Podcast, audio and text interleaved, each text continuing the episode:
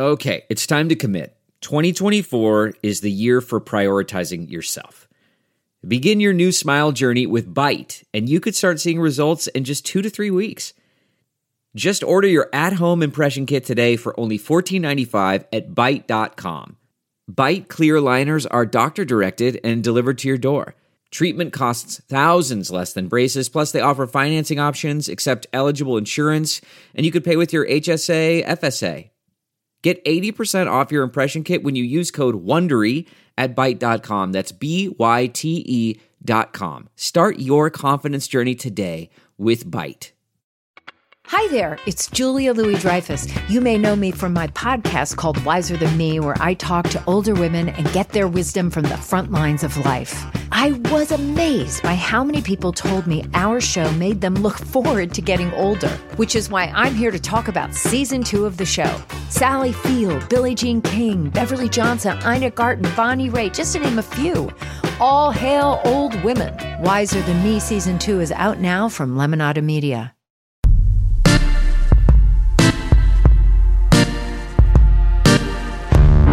Welcome to Rotten Tomatoes is Wrong, a podcast from Rotten Tomatoes because fresh or rotten is just the start of the conversation. That's right, each week we're going to dive deep and settle the score on the fresh movies you hate, the rotten shows you love, and everything in between.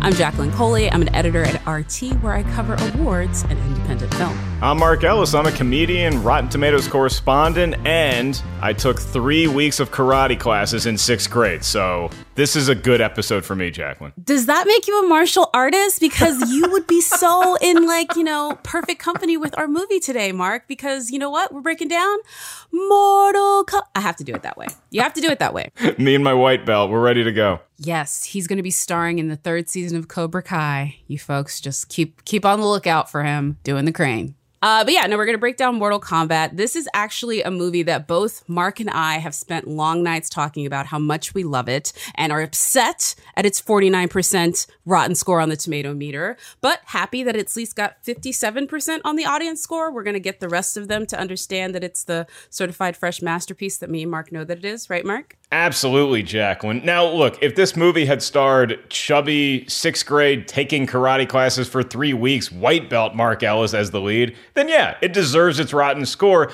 But this movie, as a matter of fact, was the highest rated video game ever on the tomato meter until 2018 came along and wrecked everything. Now it's like Angry Birds 2, but Mortal Kombat still deserves to be fresh. Cannot believe it's rotten. Yeah, it was it was the one that gave us all hope and it was the one that I would say to folks, look, if you can just get past your like sentiments of what you think cinema is and really open your eyes, you can see this for what it is. However, although we love it, there are plenty of other people that love it. It's become this amazing cult classic. Our guest today, though I like the guy, he, he doesn't like our movie, Mark, and um, he's going to let us know why uh, he thinks we're wrong and maybe even why he thinks Rotten Tomatoes is wrong because based on when I talked to him, he may think that score at 49% is a bit too high. And so that's really what we're going to break down today. Why is this movie something that audiences still like, still rewatch. It's on Netflix right now. I remember it trending when it went on Netflix, but you know, it doesn't have that critical score. But before we get there, Mark, why don't you break down for us what exactly happens in Mortal Kombat, if you will, sir? Uh, Jacqueline, I've been waiting for you to ask me that since we met. Since the day I first laid eyes on you, I said, someday Jacqueline's going to ask me to talk about Mortal Kombat, the movie where there's this little tournament happening. As a matter of fact, it's an intergalactic tournament of martial arts majesty the fate of which, and I'm not downplaying this, the entire earth is relying on three of our best fighters to go to Outworld, compete in the tournament, and guess what? They have to get a W. One of them's got to take home gold, or else our world will be destroyed. It is a very, very tough day and tough news to hear for Liu Kang, for Sonya Blade, for Johnny Cage. Those are our three people. We got some other ones that are going to make the cut to get to Outworld, but they weren't in the video game, so who cares about them? They're going to be going up against the likes of Sub Zero, Scorpion, Goro, and, if they make it that far, Shang Tsung himself. Your soul is mine, and the popcorn was mine, and I really loved watching this movie based on the popular video game, which, as Jacqueline noted, features blood and a whole lot of it. Oh, Mark. Thank you for that so much, sir. I literally heard the theme music as you were reciting that synopsis, and it, it gave me chills. It gave me chills. But although that synopsis was great, I don't, think that's the only context that we're going to need before we dive deep into this conversation. We, of course, have to stop in with our resident critical expert. That, of course, is Tim Ryan, our review curation manager. Um, he's got us, we haven't pre recorded, but he's going to let us know, first of all, about the tomato meter for those of you who are uninitiated, and he's going to set the stage for what the critics and audiences were thinking back in 1995 when Mortal Kombat hit theaters. Tim, take it away. Thanks, Jacqueline and Mark. The tomato meter is a percentage of approved critics who gave a film or TV show a positive review. If a film or show is at 60% or above, it's considered fresh. If it's 59% or below, it's considered rotten. So let's talk a little bit about Mortal Kombat. At this late date, practically no one is arguing the cultural legitimacy of video games, but in 1993, that was very much not a settled argument. As movie studios started making movies adapted from games, there was a sense that they were trying to squeeze narratives into stories that were essentially non narrative. So, a lot of film critics saw studios making these video game adaptations as a sort of cynical cash in, that in a lot of ways they wondered whether they would appeal to gamers at all, which was the core audience. So, when Mortal Kombat hit theaters in 1995, it already had a couple strikes against it. One, how do you turn a fighting game into a movie? Mortal Kombat is a fighting game, so it certainly does not have any kind of narrative. and two, isn't the ultra violence of Mortal Kombat what appealed to fans in the first place? How could they replicate that on screen? So it's all the more surprising that Mortal Kombat is at 49% with 39 reviews, which for a long time made it the best reviewed video adaptation in Rotten Tomatoes history. So let's read what some of the critics had to say. In a Rotten review, Richard Harrington of the Washington Post wrote, Closer to fatality than flawless victory, the $20 million film version of Mortal Kombat is likely to satisfy only the core audience already hooked on the video and arcade games, and even that's not a sure thing. It's funny, while I was doing some research on Mortal Kombat, I actually came across a review by Gene Siskel from the Chicago Tribune that I added the day before we recorded this. Um, it's a fresh review. Gene Siskel wrote, The only decent video game turned into a movie. Why? Obviously, because the filmmakers have really tried to offer some eye popping visuals that can provide the same stimuli as the video game itself. So ultimately, the critics praised the inventiveness of the film and some of the visuals while also believing the story to be paper thin. So, to borrow some quotes from the game and uh, finish this, Mortal Kombat is 49% with the critics and 57% with the audience. Uh, so, yeah, hardly a flawless victory. Ugh, I loved him so much the history that he brings, the the insight, the research. I, I feel like every time that he mentions that, it takes me back to when I very first sort of like saw the movie. But Tim sort of sets it up for us. Critics thought that this was mediocre. They didn't get it. Some of them may may have gotten what it was doing, but basically they felt if you weren't part of the video game audience, there was no reason for you to like this movie, which I think is the sentiment of our guest today. Scott Johnson. Um, he look, first of all, let me just say, when we like were told that this guest was coming, I felt that I needed to sort of like up my geek cred because I feel like this guy comes with such a level. I'm like, okay, I like he hosts like 20 podcasts. He's an illustrator, video game designer. I mean, this man literally lives in a geekdom in a way that I only dream about. So, but he also doesn't necessarily love Mortal Kombat, even though he hosts like a, a ton of video game podcasts. He even has a podcast called Film Sack, which sort of like breaks down, you know, forgotten movie gems. I think he talked about Mortal Kombat there. I mean, eh, but you know, Scott, I'm guessing uh, you're, you're going to tell us why you think we're wrong on uh, on the podcast today about Mortal Kombat. So without well, further ado, Scott Johnson. Thank you. Uh, probably. Um, here, here's the funny thing. By the way, thank you for having me on. I'm super excited to talk about this. And we did talk about this movie on Film Sack not too long ago, probably a little over a year ago. And uh, its sequel, which we will not talk about being good today, or else I'm going to have some real words with somebody because that movie, whoo. But yes, I uh, I do have problems with this movie, and I'll get into those uh, and I'm gl- I'm grateful you're giving me the stage to finally say what's wrong with this series, despite the fact that I'm a gigantic Mortal Kombat fan. I've played every game since the first one, multiple arcade visits, many quarters put in that thing, all the home versions. I knew why the Genesis version was better and why the Super Nintendo version wasn't. And I knew why it was mostly because of the blood and you didn't have to turn it on to, you know, on the Genesis. It was so, so, bloody. And and Jacqueline, I do have to say, I was appalled that we had somebody like Scott on who was going to bash Mortal Kombat. But I do love his approach that I think we can all agree is that we're going to set the bar so low with Mortal Kombat Annihilation that there's nowhere to go. But we all think Mortal Kombat Annihilation is terrible. So we don't have to talk about the sequel. We can bond over our hatred for that. And then we can share in our, at least our love for pumping in quarters at the arcade because Patrick Henry Mall, Newport News, Virginia. We had to drive a town over to go play Mortal Kombat so we could be out of my mom's watch. And the blood that would come out when I, I, I started out playing as Liu Kang just because that was the most blood for your buck, because Liu Kang had that fast punch move he could do. And then as I matriculated in the game, I became more of a Sub Zero guy. But yeah, just seeing that was such a revolution in the arcade. And so when you get into the theater with your friends, you hope some of that can translate even with a PG 13 rating. Yeah. I mean, if I'm going to throw one, say, if I'm gonna, yeah, go ahead. Go ahead. Yeah. No, I was to say, when did you first see it? Because I, I, I, I don't think you were in. Like, where were you when you saw it? Like the very first time? Because you had to be excited to see it, right? Oh, I was stoked beyond control. Okay, so so just to give you a little bit of background, um, I was 24 or so when this came out. So I'm now at this stage where I'm exiting college. I had just gotten married. We were going to have a kid soon.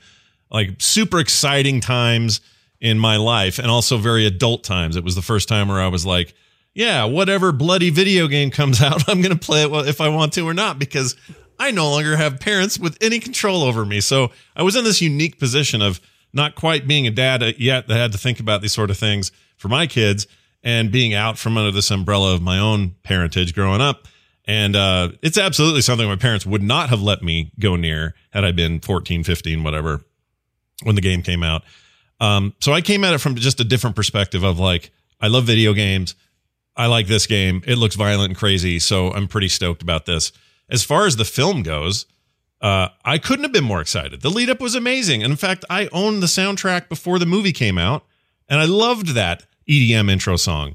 Um, it's like the only song that's good in the whole thing, but it's great and it's still good today. And when you hear it today, I have all kinds of fond feelings about the music, which led me down a whole path of EDM love and electronica love for my whole intervening time. I love that stuff. So I had levels of anticipation that I would put right up there with Star Wars sequels and getting excited about a new Star Trek movie or whatever, any other nerdy stuff I was into. So it happened. We had tickets, we got them early. Uh, this is back before you could do reservations. So we waited in line and all that stuff happened. Sat down. The movie was presented and it wasn't great. It wasn't what it could have been. And my biggest complaint is, and we kind of touched on it, and I'll just get this out early. This movie would have benefited directly from being a hard R project. They should have they should have leaned into what makes Mortal Kombat controversial in the first place, makes it cool in the first place, and gone for some really campy, gory fun and they decided not to and they went PG-13 and they really cleaned it up to the point that that bite was just taken out of the experience for me. And that's my biggest chief complaint. The rest of it I can live with. Some bad acting, fine. Some cheesy effects, fine. Uh, you know, all, all the stuff that makes the movie in some people's eyes who don't love the game average. I'm okay with all of that. I think they just didn't lean into what makes MK MK. Wow. I, you know what? I'm actually kind of I was I didn't know why you didn't like it, but now I'm like very curious too because uh, the bloody not bloody enough was not what I thought you were going to say. I literally was like the wooden acting. So wow, that that is incredible that you're like it's not gory. Because I, I, Uh-oh, can I can forgive a lot, right? Like Am I, I can, losing Yeah. Jacqueline here? Jacqueline, are you are, are you defecting? Uh, am I going to be the only one left defending this no, ship? no, no, no, no, no. Let let's be real. He just shocked me a little bit with his reasoning. I was really coming into this someone. I was expecting some like highfalutin critic type thing, being like, "It's terrible," but like, "It's not bloody enough." Was not the way I thought this was going to Well, go. look at it- look at it this Kinda way. Glad I'm to some- talk about it. I'm somebody who knows how bad Waterworld is, but I watch it yearly. Why? Well, because it's garbage, but it's my kind of garbage. Like I love Waterworld. It's Mad Max on the water, and I love it. And would I watch Mortal Kombat again? I absolutely would, but always in the back of my head, I'm like, they could have done more here. And it's interesting because this launched the video game adaptation part of Paul W.S. Anderson's career as a director. He would later jump into the the um, uh, Resident Evil games. That whole series has got his name all over it. The AVP movies, like that guy had a turning point here that sent him in this direction. And I liked that. I was like, sweet, somebody's gonna gonna handle all of this. Not to be confused with Paul Thomas Anderson, which is a very different director. Well, that was going to be my hot take. Is that this is my favorite Paul Anderson? um, simply because this movie, to me, I, I, think that while I would love to see that alternate version in our heads, that it is a hard R that does have a lot of blood and gore and stuff like that. I think you can go way too far that way with it too. So I think you can. I, I think that sometimes if you give a director, especially based on a video game that is known for being bloody and controversial, if you give them the reins to say, "Hey, make this as hard R as you want," I think sometimes you can lean into that a little too much and sacrifice some of the fun that we do have watching Mortal Kombat play out. The reason why I love it so much, and if, if folks listening haven't seen the movie, it's just it's a very simple story, if there is a story, because it is so purely based on the video game, which which doesn't really have that much of a story. It feels like you're watching March Madness play out. It feels like you're watching this tournament and you get to see the seedings and the brackets, and it slowly develops into a couple upsets early on, and then you have some favorites that are going to meet in the finals, and it just it, the, the competition aspect of this movie I thought was really done well. And so that's one of the things that maybe was compensating for the lack of the blood that I thought I might be walking into. Because when I saw this movie, I was Jacqueline, we were probably around the same age. I was like maybe 14. And so I didn't have in my head like, oh, this isn't rated R, so what am I getting into? I just I wasn't factoring in the rating. I just saw the trailer and I saw Sub Zero and Scorpion and Kano and everybody else, and I was like, yeah, I'm gonna go see that movie opening night. Yeah, like I had a similar a similar feeling, except obviously had, had entered my 20s and things felt like I could just freely do what I want. And maybe that's why the lack of the gore or the lack of the the controversial aspects of the game hit me because I was feeling rebellious. I was feeling like, man, let's go. Let's let's take games into a new area and let's quit pretending they're just for kids and let's get over ourselves a little bit society and quit acting like we always do when comic books happened or when when TV happened. We always act like there's some demon in the box and I wanted that demon to get out and the truth is, I don't think this movie gets made in 1995 with the level of gore the games produce, um, especially the current ones. I don't know if you guys have seen fatalities from Mortal Kombat 11, but you would be blown, you'll be blown away by what these, this game does today, and it's so gory that it's hilarious. Like it's hilariously gory, and I would have really gone for that in 95, but there's no way they were going to make that movie in 95. Could they do it now? I would argue yes. I think you could get away with it now. No one talks about Mortal Kombat as a controversial thing that it was anymore. No, there aren't uh, parent groups, uh, you know, picketing in front of Congress for this, and Congress isn't holding hearings for it. It's not that thing anymore. It's not that touchstone. So now maybe you go back, and they are making a, a reboot supposedly next year. We'll see. Uh, if they really lean into that part of it, they could make a really fun, campy, hyper realistic, gory, but also modern sensibilities infused experience. And that's what I wanted then.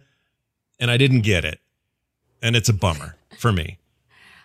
I, I appreciate that it was a bummer for you, but I do think uh, Mark is right in the sense that I don't even think I was allowed technically to see it as a PG 13 movie. Like, I think I was below PG 13 when this came out or like right at it. But I do remember my mother telling me I couldn't go. Yeah. Like she was like not about it. And so I had to wait for it to go to the dollar cinema. And I don't remember what I bought the ticket for for the other movie, but I definitely remember buying a ticket for a different movie and sneaking into Mortal Kombat. I remember that very specifically. And it was a dollar. It was at the Sunrise Mall, which is where they filmed The Legend of Billie Jean. Yes, because I'm from that Corpus movie's Christi, great. I love that movie. Yeah. Isn't it though? Isn't it though? We're gonna have an episode about that. Just you wait. Uh, but I saw it there, and I remember seeing it at least multiple times because they had Tilt the arcade that was across the way from the movie theater, and I remember I would save like my last dollar fifty win some candy, and then go watch Mortal Kombat. Are you So kidding me? something- Our arcade was a tilt too. We had a tilt. That was what was it? Patrick Henry Mall and and and Jacqueline Scott. This is and it's funny because it's also my favorite scene in the movie, and it's a quick scene, but the seeing the trailer for Mortal Kombat. This is not in the days, folks, where y- you were reading all the trades online and you saw, oh, this movie's being uh, made and it's going to come out in two years. We're in pre-production. You just were kind of hoping, and maybe you saw a little newspaper clipping that there might be a Mortal Kombat movie coming out. Me and my friends were so excited to go see Batman Forever, right? Mm-hmm. And Batman Forever ended up being the highest-grossing film of that year we were in the theater. Summer had just kicked off. We had just gotten out of school. I got at least a good enough report card to get to go to see Batman Forever. And the trailer for Mortal Kombat ran and they showed the scene very early in the trailer to show you exactly what the hell you're getting into. And it's Sub Zero and Scorpion, and it's early in the film when we're still on that boat that's taking us across the river Styx, or however the hell you get to Outworld. You see Sub Zero and Scorpion enter, and they're enemies, but they are slaves under Shang Tsung's power. But just to see the emergence of Sub Zero and Scorpion, who, by the way, everyone in this current day and age wear a mask and look cool doing it, they come out of the door and as soon as we, I didn't even want to see Batman Forever anymore. I just wanted to run to Tilt and just go play Mortal Kombat because I was so excited to see that scene play out on the big screen. And it's a quick, it doesn't take long, but it gets you locked in to exactly what this movie is and the competition level that our human being from Earth fighters are going to have to overcome if they want to save our planet. Scorpion and Sub Zero, deadliest of enemies but slaves under my power. Move aside. I will jump on your train for a second and give props to just that matchup in general, the Scorpion Sub Zero matchup in the games and in the movie.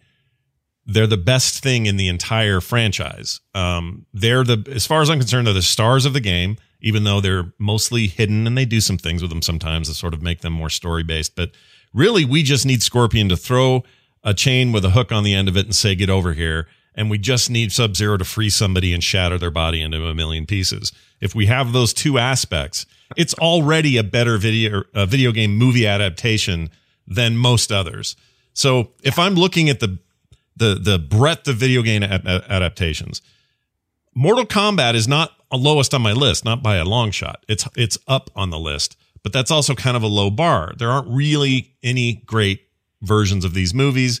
I would maybe say Prince of Persia, that Prince of Persia movie with uh, Jake Gyllenhaal was okay, it was all right. Uh, a lot of people even forget it existed, so maybe I just was reminded everybody. Was it? Eh, it was okay. It wasn't. I mean, if you're saying to me, "Hey, a bunch of friends are over, we're gonna put a movie on. Which which video game movie do you want? Do you want Mortal Kombat? Do you want this, that, and the other?" I'm going Mortal Kombat. See, this is why this is a, a torn issue for me because that's the more fun, fast, focused film.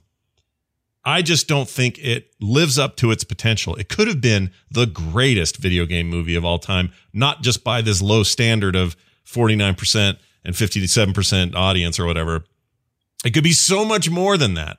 And it's the way I feel. I keep bringing it up, but I but I feel that way about Mad Max Fury Road. It is so far and, be, uh, uh, and away the masterpiece of George Miller and all his fine work that it, it's it's just astounding how good it is.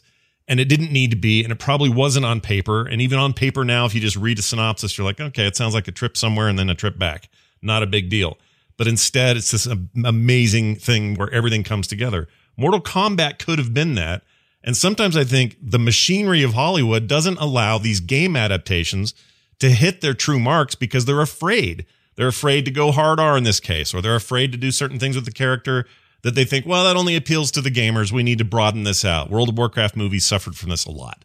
You know, they didn't lean into the things that made the gamers love that game and the, that world and those characters.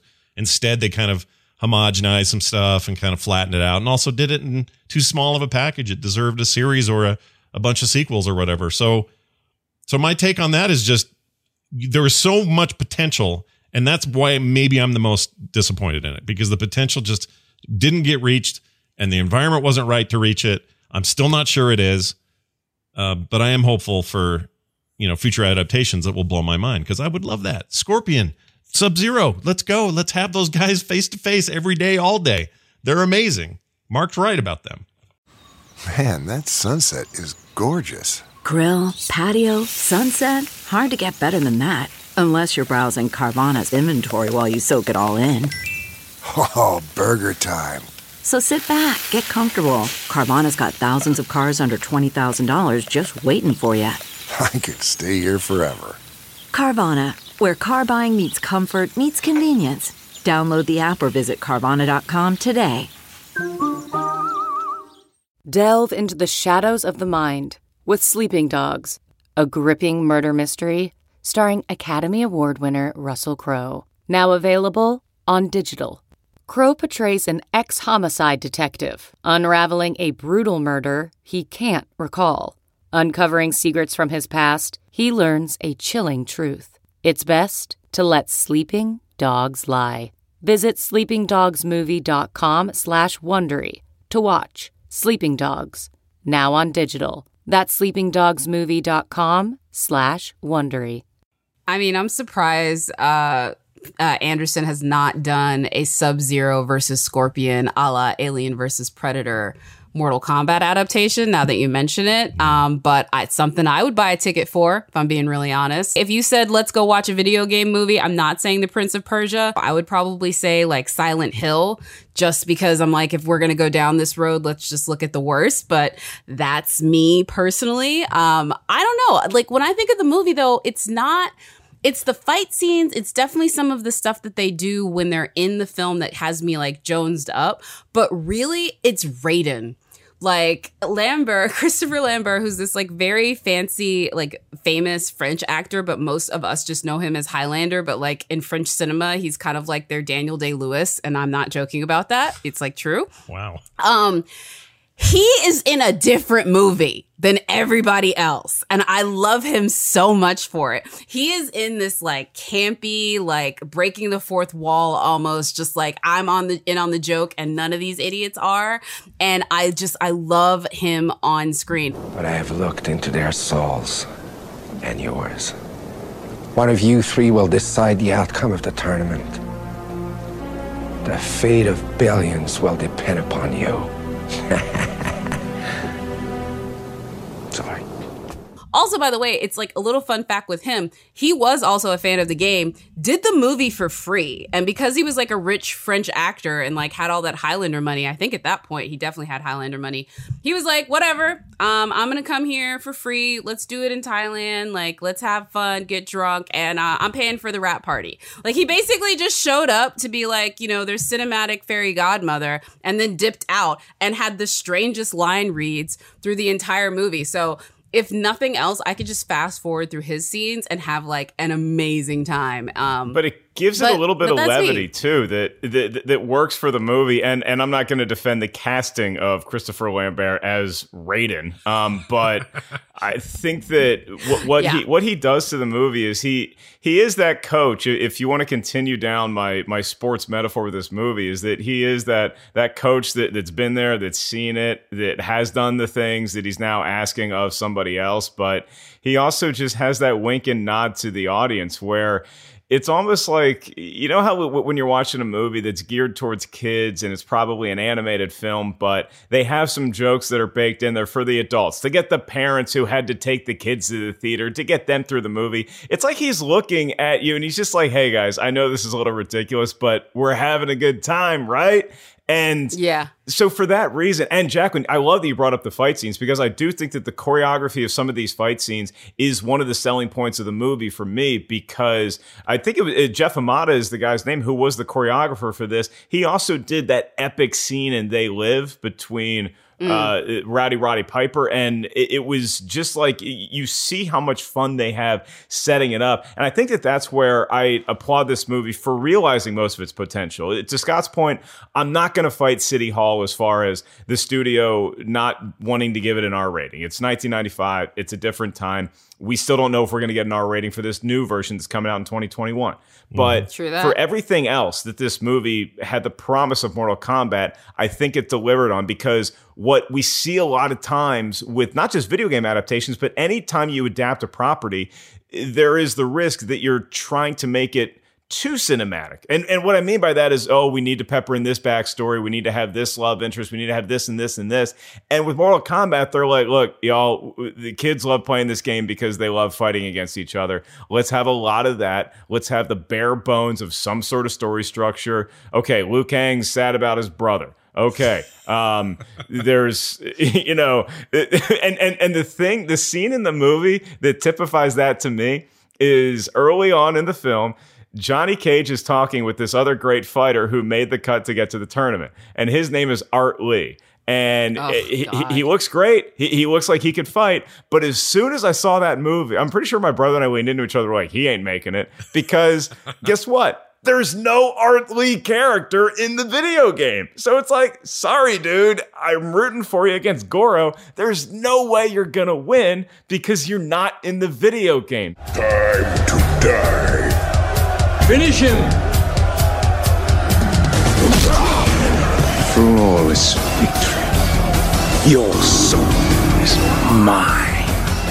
So this movie knew exactly what it wanted to be. And I think for reasons like that, it, it lived up to it because it wasn't trying to do too much.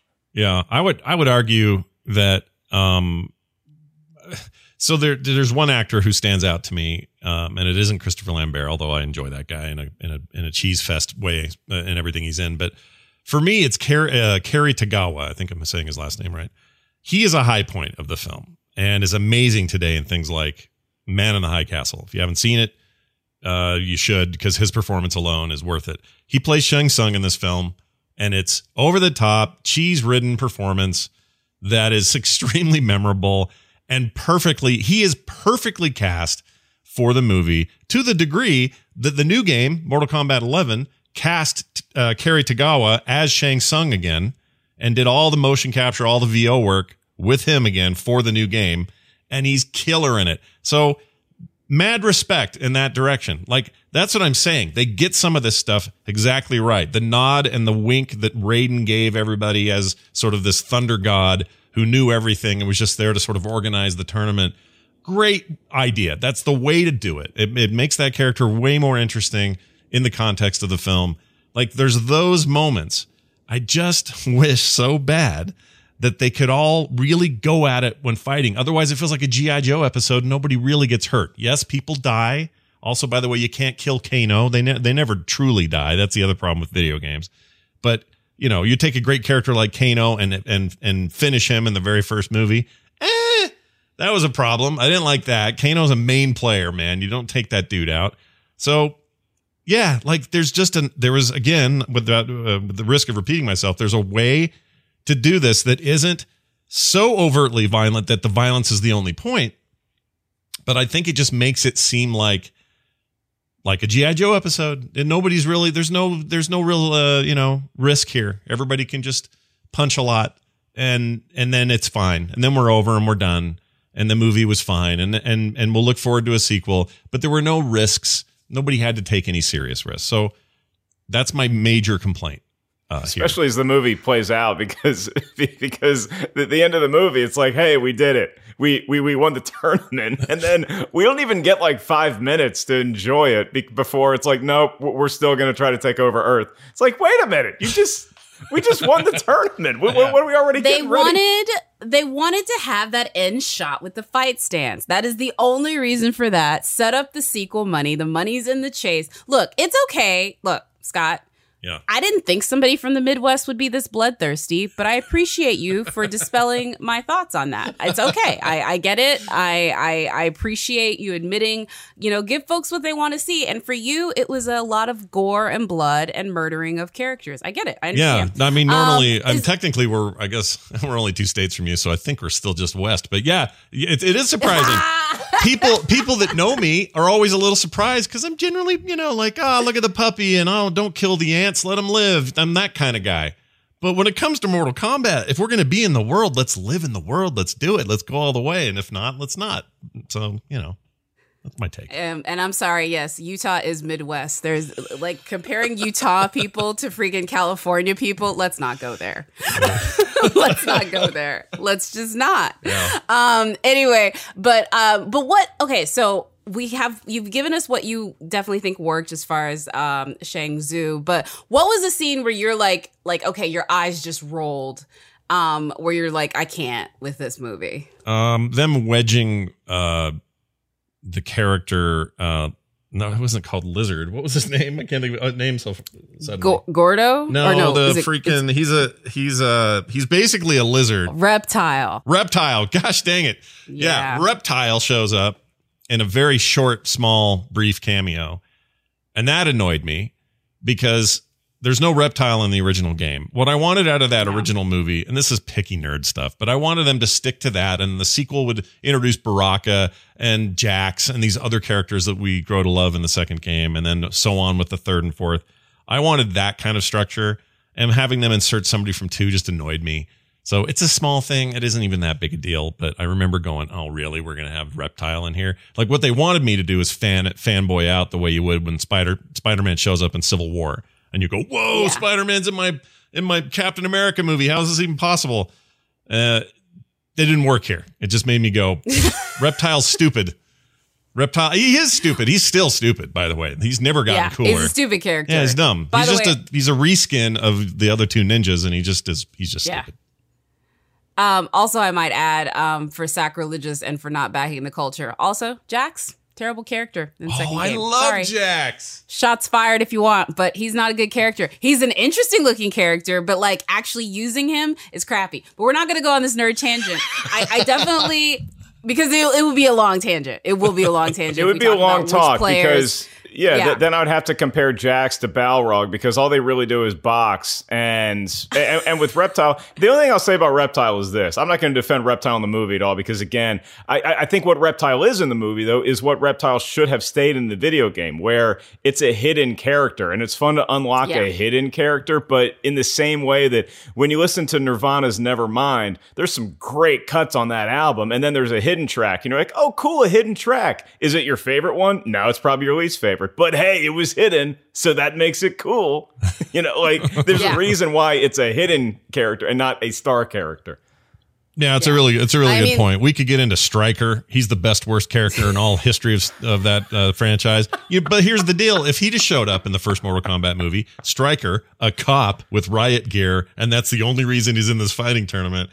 Uh, I would have loved that. That would have been great. Have him as your cameo, not freaking reptile. He's just a reskin. Boo.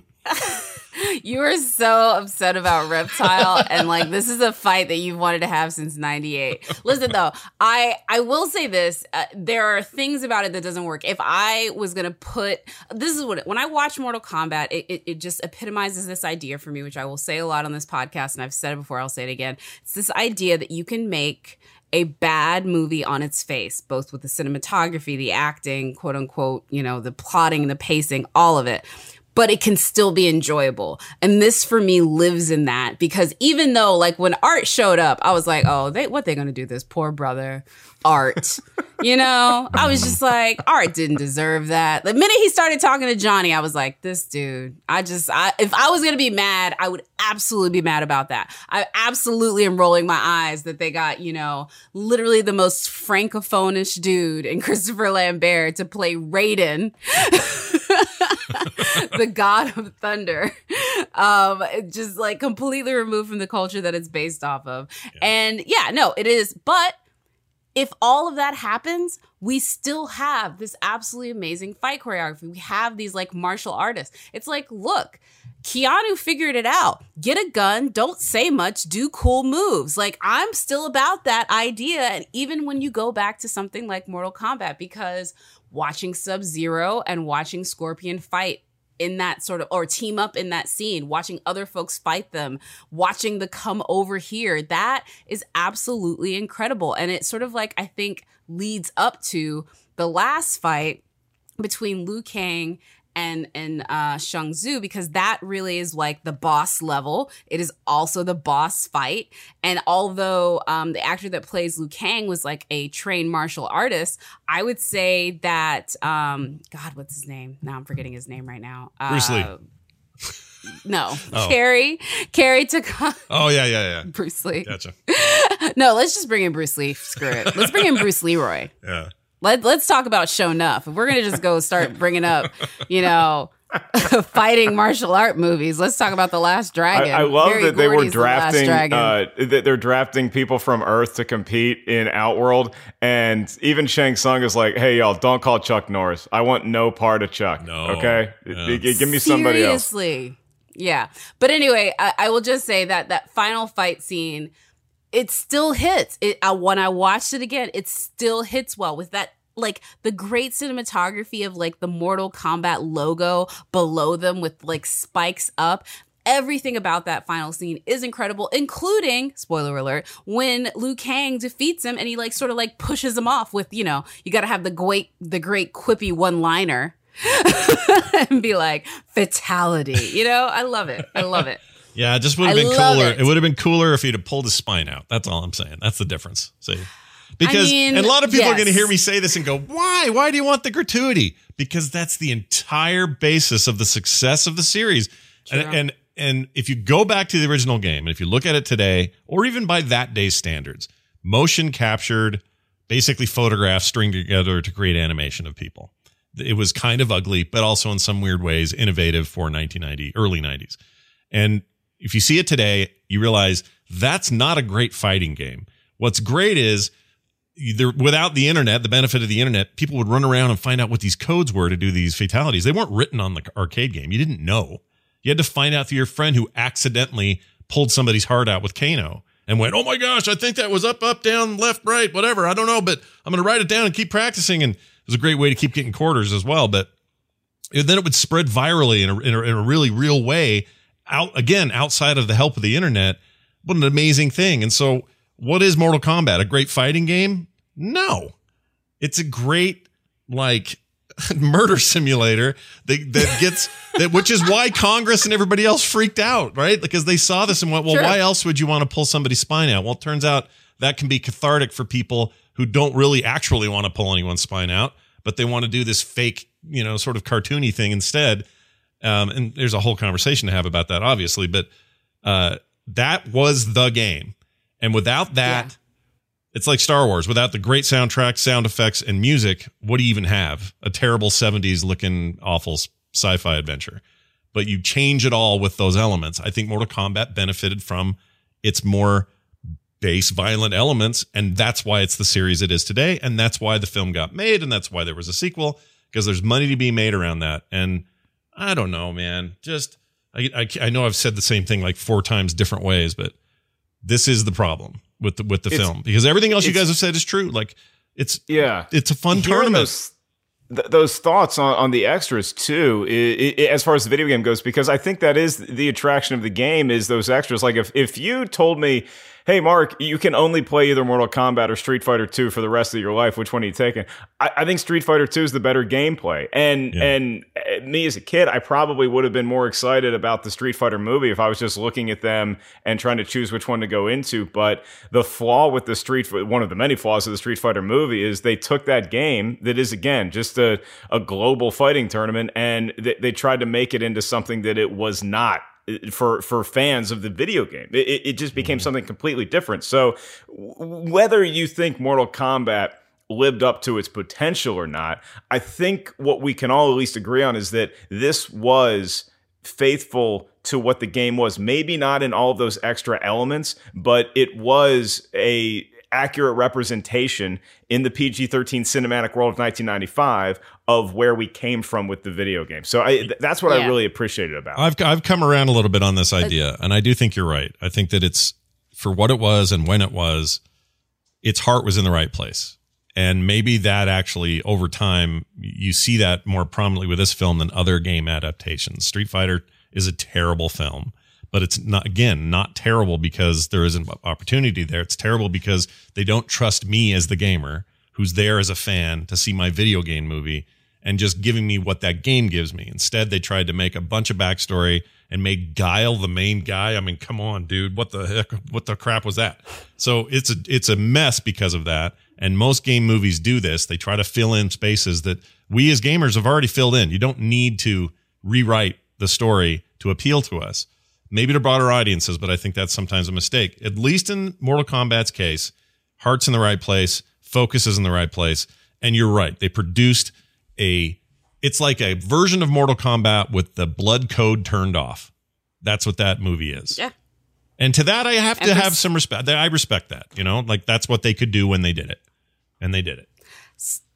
Some people I think like to your point um they won't play the game if you can't take the blood code off and they would not want to even enjoy it. Like again I was somebody that had the Sega version of Mortal Kombat and I remember that I was much more popular because of that. It was already on. You did not have to make anything about it. But Mark brings up a really great point which is again sometimes when we look at these video games movies and there's a long history of them failing and and not really working out more recently we have great examples like sonic and angry birds and some of this other stuff that it really does show that you can play within the world of a video game and make a compelling story. But a lot of times when it's a compelling story that critics will respond to it is far removed from a faithful adaptation. A recent hit like sonic it captured the essence of Sonic the character, but it's not an adaptation mm. of Sonic the video game in any way, shape, or form. On the other side, Super Mario Brothers, I don't even think the people who made that movie played an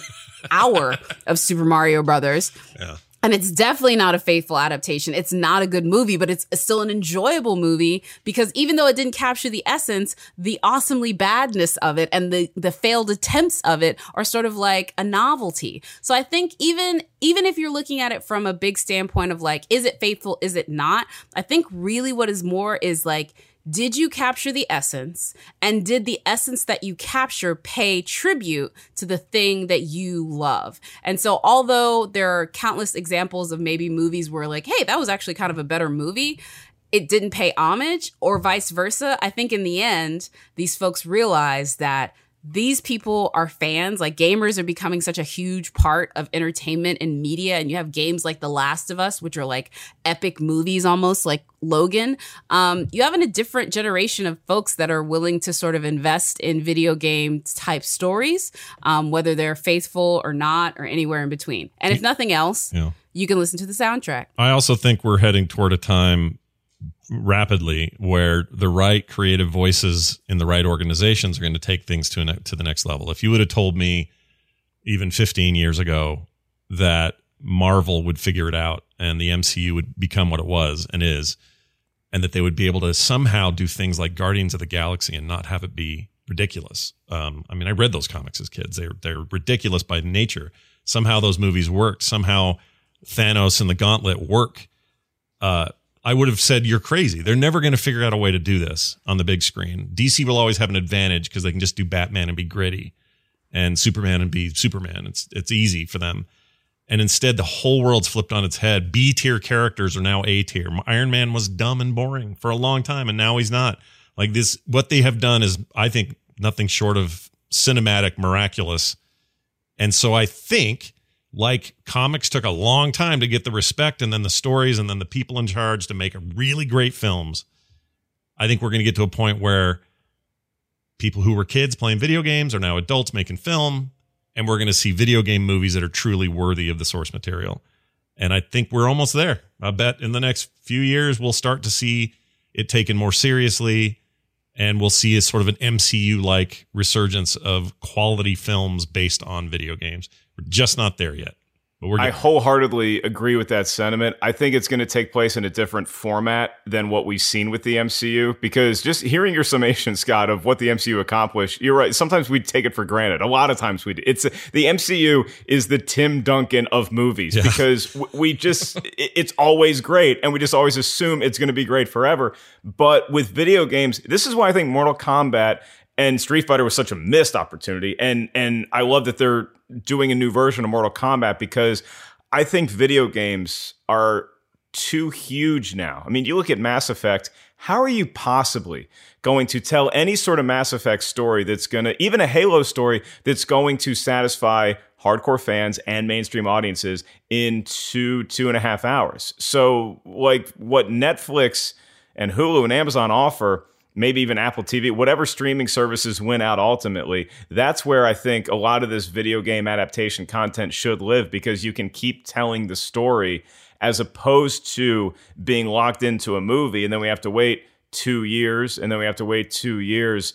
But with mm. Mortal Kombat, with, with a fighting game, the story is so simple that you can tell that story capably within the window of cinema. And now you may make a bad movie and disappoint all the fans, then we have to wait five or six years or whatever the reboot timeline is. But I think that there's so much excitement out there right now for fans of video games who now are a little bit older and have disposable income and they're like, no, I'm willing to pay whatever streaming service tells the story that I've been waiting to see since I was a little kid. And for me, a lot of that, even though it may not be reflected in the immediate aftermath of Mortal Kombat, is thanks to the fact that Mortal Kombat has lived on in the zeitgeist for whatever reason. For maybe it is the the cheesiness of some of the acting, or maybe it is just that soundtrack, or maybe it's just that cool dragon. I don't know exactly what it is, but we all know Mortal Kombat, and even if you haven't seen the movie, it's kind of inside you in a way. And I don't know how movies do that, but I think Mortal Kombat achieved it. I agree. And I also think both of you are correct about the filmmakers growing up. I mean, that's exactly what happened to the MCU. You could tap guys like Edgar Wright, you could tap folks like Ryan Coogler who read these comics as a kid and then get them to make feature length films and they would have a familiarity and a shorthand and a language within it. It didn't have to be taught or faked. And we're already seeing that. And also to your point, Mark, I do think it's on the streaming side. We're already seeing that. We have the Halo series um, that is uh, starring um, Schreiber, the guy from American Gods, and then we also have the Last of Us television series that Sony is doing. Um, it, it's it's already seeing the fact that they know that these these stories, because they are so big and they take an hour to download on your PS4, you're gonna have to give it more than two hours in the box office for folks to really feel like they're getting their money's worth. You're gonna need to tell a multi-hour arc, and I, for one, am excited about it. I don't care anything about Halo, but um, Pablo Schreiber looks very good without his shirt on, so I'm going to be there. I'm in to like see. I want to see what they do with it. Like that's that's of interest to me. And another comparison that maybe if you let's say you hate comic book movies and you hate video games and you're listening to this podcast and you've made it this far in this episode, I would use the comparison of look how long it took to make a good Stephen King adaptation. It's a long time that. of really, really crappy adaptations and giving it to the wrong people and just a horrible TV series and all of this. And we're now finally to this place where there are multiple and many on both fronts television series, limited runs, movies, where we finally get Stephen King and we know how to adapt it. I think that's the same thing with video games. In a weird way, it, it's following that same beat where you have a couple that is like, oh, yeah, Pet Sematary wasn't the worst thing I ever saw back in 86 or whatever but everything else is pretty bad. And then you'd see Creep Show and sort of love it on a basic level. But eventually mm-hmm. we would get things like the first It movie or uh, this series I'm watching on HBO now, which is uh, The Outsiders and freaking amazing. Um, we're, we're there. So we will get there with games. And I think Mortal Kombat could be a part of that phase, of that next phase, even begin that next phase, maybe. So I have a lot of hope for it. I just, you know, the 90s were weird, man. It was a weird time. But weird time, and, but we and, had fun. An inarguable fact is that Mortal Kombat from 1995 it was ahead of its time as far as how progressive it is because it tackles toxic male masculinity. Because Goro is shredded, has four arms, he's super cocky, super confident. I'm sure he drinks a lot of Monster Energy drinks and showers with Axe body spray, and he shows up to the fight. And how does he get felled? That's right, kids, a punch in the nuts. What was building you up is going to take you down, Goro. Yeah. Yeah, there's a lot of chauvinism being taken down. I mean, you know, give me a breaks baby and she breaks his neck. Even off screen. That that's a moment of feminism that I am behind. Um, before we get out of here really quickly, I just real quick with you, Scott. So Rotten Tomatoes is wrong in the sense that Mortal Kombat should be lower. Is that what you're saying? Well, currently it's a uh, what number did you give? Oh, let's see, forty-eight. Forty-nine percent. Yeah. Yeah. According to what I'm looking at now, forty-eight. So if that's true, that puts it, by the way, sandwiches it between Rampage at fifty-one and the Final Fantasy Spirits Within thing at forty-five. Um, I'll adjust my thinking and say that seems probably about right. That's still sixth on the list, and that's about where I'd put it. Although I really hated Rampage, so I think that might be wrong too. But but like you know, Sonic the Hedgehog, pretty good. That's in there. That's P- Pokemon Detective thing was weird but great. Uh, Detective Detective Pikachu, and I'm kind of a fan of the Angry Birds sequel. So your list is actually pretty correct. I would fluctuate two or three percent maybe, but knowing that Spirits Within is right on its tail, eh, I think Mortal Kombat's probably okay where it is. It's fine. you, Mark. Um, I, I, you know, listen. Uh, do you think it's wrong? I think Rotten Tomatoes is wrong. I think this should definitely be a fresh movie. And I, I agree with Scott. I, I, like the Angry Birds movies. I think they're fun. Uh, Sonic the Hedgehog, I had a blast with. So I think Mortal Kombat belongs in that conversation. If we can get MK I know not everybody is going to think it's 100% fresh like I correctly do, but I would chalk it up maybe mid 60s. I think it deserves to be I think it deserves to be in the conversation with the greatest video game films of all time and it was that way until 2018 and then we figured out something about how to make movies based on apps and now Angry Birds has taken its throne. So I think it deserves to be in the Angry Birds conversation. I agree. Um, I also think Rotten Tomatoes is wrong. Um, look, in my in my heart of hearts, I think it does deserve to be in the low 60s. In fact, I would like to have it take the score that Spider-Man 3 erroneously got. You know what I mean? Like I feel like that really sort of like sits in there. They, we all know if you're listening to this podcast at this point, you know my thoughts on Spider-Man 3. We're not going to go down that road again. However, I will I will also say this that um, I get it why the people, why certain people didn't necessarily vibe with it. I, I, I have to say, as a person who looks at, you know, the sweeping landscapes of Chloe Zhao and looks at, you know, a film like, you know, what, um, like looks at a film like Parasite. No, I'm not going to compare Mortal Kombat to that. That is like me putting on my like I want to be Leonard Maltin hat. But when I strip all that down and just sit in the midst of my fangirl nerddom realness and just like live that fantasy, Mortal Kombat is the movie that I want to go to. That is the place where I want to be. It is the outworld is where I want to live to just take that brain off and just enjoy it for its awesome badness. And for that, I am thankful uh, to Paul. Is it W.S. Anderson? How do you say his name? Paul W.S. Anderson. Yep. Yeah. He goes by the That's middle right. thing now so that nobody confuses him with the. That's what I'm saying. Like, yeah. it's, it, I was going to say, I want to call him W.S. Anderson, but yeah, Paul W.S. Anderson. I, I thank him for that. Uh, nothing else, but I at least thank him for that. But oh, Event Horizon's uh, okay. You don't like Event Horizon? That's all right. That movie. Not because of him. Uh, Laurence, I can, I can, I can enjoy Laurence Fishburne without his help. We um, need an um, episode. Scott, we need an episode on Event Horizon. That I'm going to put that on the docket episode. right now. I, I, will. I will agree with you on that. I absolutely agree with you on that. Um, Scott, thank you so much. This was so much fun. And again, I love that you managed to make it surprising, like just innovative. Again, bringing a master podcaster on, it just makes it all so much better. And to get to talk to movies and video games with you was super duper fun. Let folks know where they can find you and what you have going on right now. Well, I appreciate that. It was a blast being on. Uh, if you like this kind of discussion and want more of it, uh, I do a show called filmsack.com, which you can go listen to. We've been doing it for 10 years now. And basically, it's just us scouring streaming services every week and going, hey, we haven't done Breakfast Club yet. Let's do it. Or we haven't done Mortal Kombat. Let's do it. Or whatever. And uh, some 600 episodes later, you'll find that show. And I think you might like it. If you like this show, what we did here today is a lot like what we do on Film Sack, just in a more broad, sort of weekly sense. So go check it out. That's over at filmsack.com. Um, all the video game, game talk, everything else I do, it's all over at frogpants.com. And if you want to poke me on Twitter and tell me why I'm wrong about all this or why I'm right about all this, you can find me at Scott Johnson. And huge thanks again to you guys. I had a blast. Thank you so much for joining us today, Mr. Mark Ellis. Um, again, my partner in crime and all things. Uh, where can folks find you and what do you have coming up?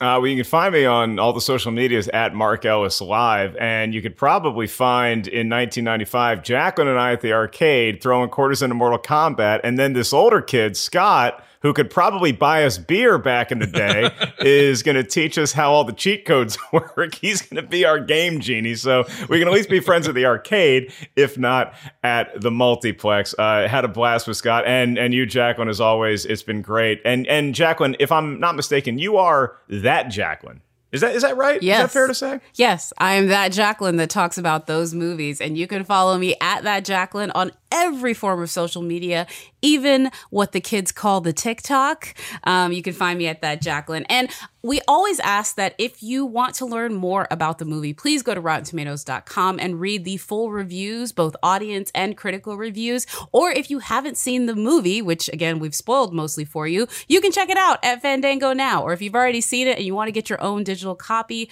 please head on over to there and you can grab that. But as always, again, you can find me at that Jacqueline. And Mark, can they let us know what they thought of the show, right? Yes, please do. Give us your thoughts, your comments, your criticisms. How are we doing? What did you like? What did you not like? Do you agree with me about Mortal Kombat being the greatest film in cinematic history? Do you agree with Scott that it's just a so so video game adaptation and should have been rated R? Email us at rtiswrong at rottentomatoes.com. We are here to please you. And the one thing that we all can agree on is that if you're in trouble, you're in a dire situation in an intergalactic tournament, use the element that brings life. Drink some water, folks. It's good for you. Yes, it will end headaches. In fact, if you're in a bad mood, drink a glass of water. Probably put you in a better one. You're not angry, you're just thirsty. Uh, next week, we're going to keep this train going and we're going to hop on with a man that we all love, Mr. Harrison Ford, in a movie that less of us love. That's Indiana Jones and the Kingdom of the Crystal Skull. We're going to be discussing Steven Spielberg's much discussed fourth entry in the Indiana Jones series. Mark, I know you can't wait for this. Yeah, I hope we have a better experience revisiting this movie than uh, Cartman and Kenny and Stan and Kyle did when they saw the movie. I think uh, it's going to be a very interesting discussion here, Jacqueline. So I'm actually looking forward to revisiting Indiana Jones, and I have that same wide-eyed optimism that I had when I went into the theater in 2008 to check it out. So let's see how we do. Cannot wait let's get our bullwhip and our hat ready. All right. Thank you guys again for listening, and we'll see you guys next time on Rotten Tomatoes is Wrong.